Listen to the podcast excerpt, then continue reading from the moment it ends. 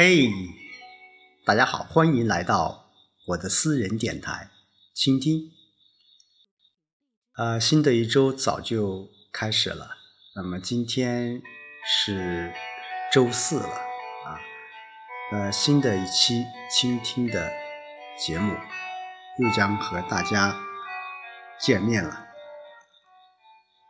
呃，这两天回了一趟老家。呃，因为去年奶奶过世了，那么今年啊七月十五是奶奶最后一个比较重大的一个节日，我回去祭拜了她一下。那换句话说，这一次又回到了自己的老家，那么时隔将近半年。呃，每次回去都会有很多一些感受，就像呃，昨天我在微信上写下了四个字，叫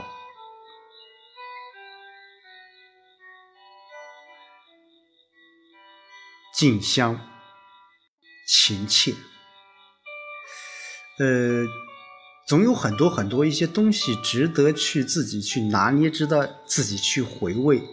但是每次去触碰这些东西的时候，往往内心当中那些柔软的部分就会展现出来。啊，就像今天晚上，呃，我在网络上看到了一篇文章，是有关于啊日本。非常著名的一个导演叫知愈和啊，也可以说是一个新型的导演啊。他曾经在二零零八年出版了，或者说是导演出了一部电影叫《步履不停》。那么又名叫横山家职位，呃，在当时可以说是引起了很大的一些轰动啊。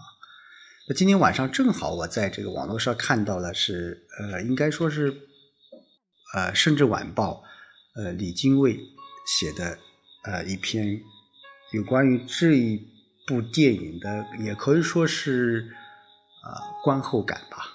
那今天晚上我也啊和他啊和我们所有的听众朋友一起来分享一下啊再次这个呃说一下是来自深圳晚报的啊李金卫叫步履不停追之不及，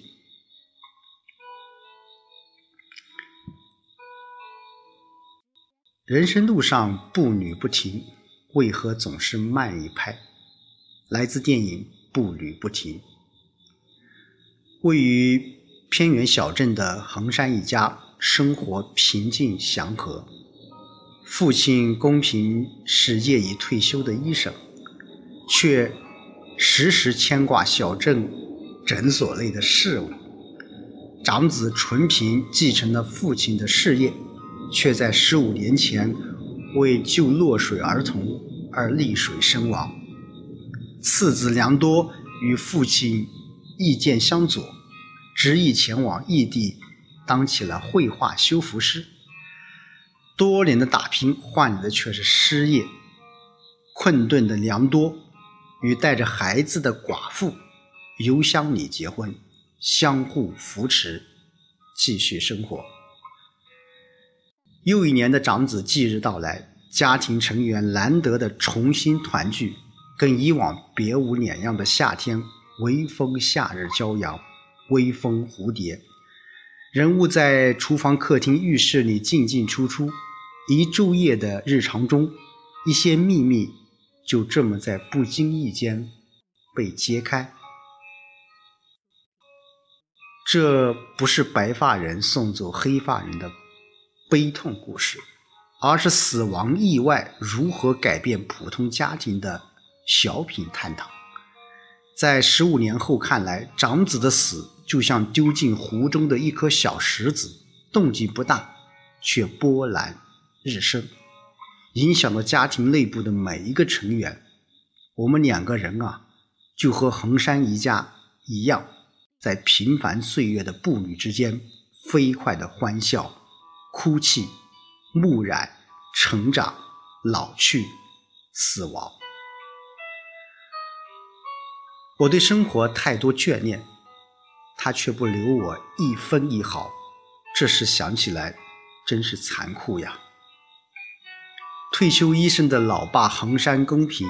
脾气又臭又硬，死好面子，一辈子都奉献给了诊所。老太太私下里嘴巴毒，作为维系丈夫和儿子情感的人，心里隐藏着几十年的秘密。次子娘多呢，虽然嫌老妈啰嗦，老爸不讲理，还是会在失业困顿的情况下偷偷给母亲零花钱。可惜依然很少给家里打电话。不能体会老人隐藏着的深切牵挂，一家人之间除了温暖和照顾，更多的是不沟通与微小的误会。那些鸡毛蒜皮不值一提的小事儿，当时不屑解释，过后无从提起，也羞于承认自己的胸怀狭隘，很多的不满就这样过去，很多小疙瘩悄悄地结起。许多想说的琐事，最终被遗忘。不知不觉间，磕磕绊绊便是一生。杨多一家三人留宿一夜，次日二老在路边相送，紧张的关系得到了缓解。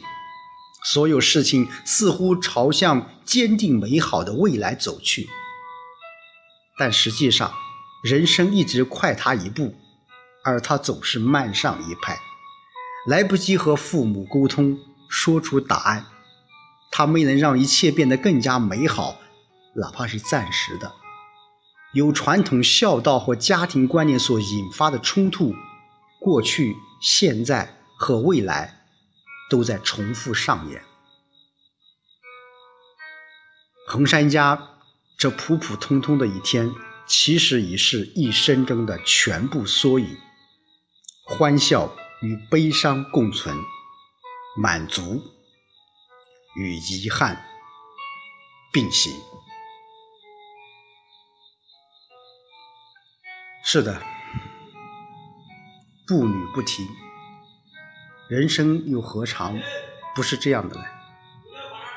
在慢慢的冲突当中去诉说着，在留恋着。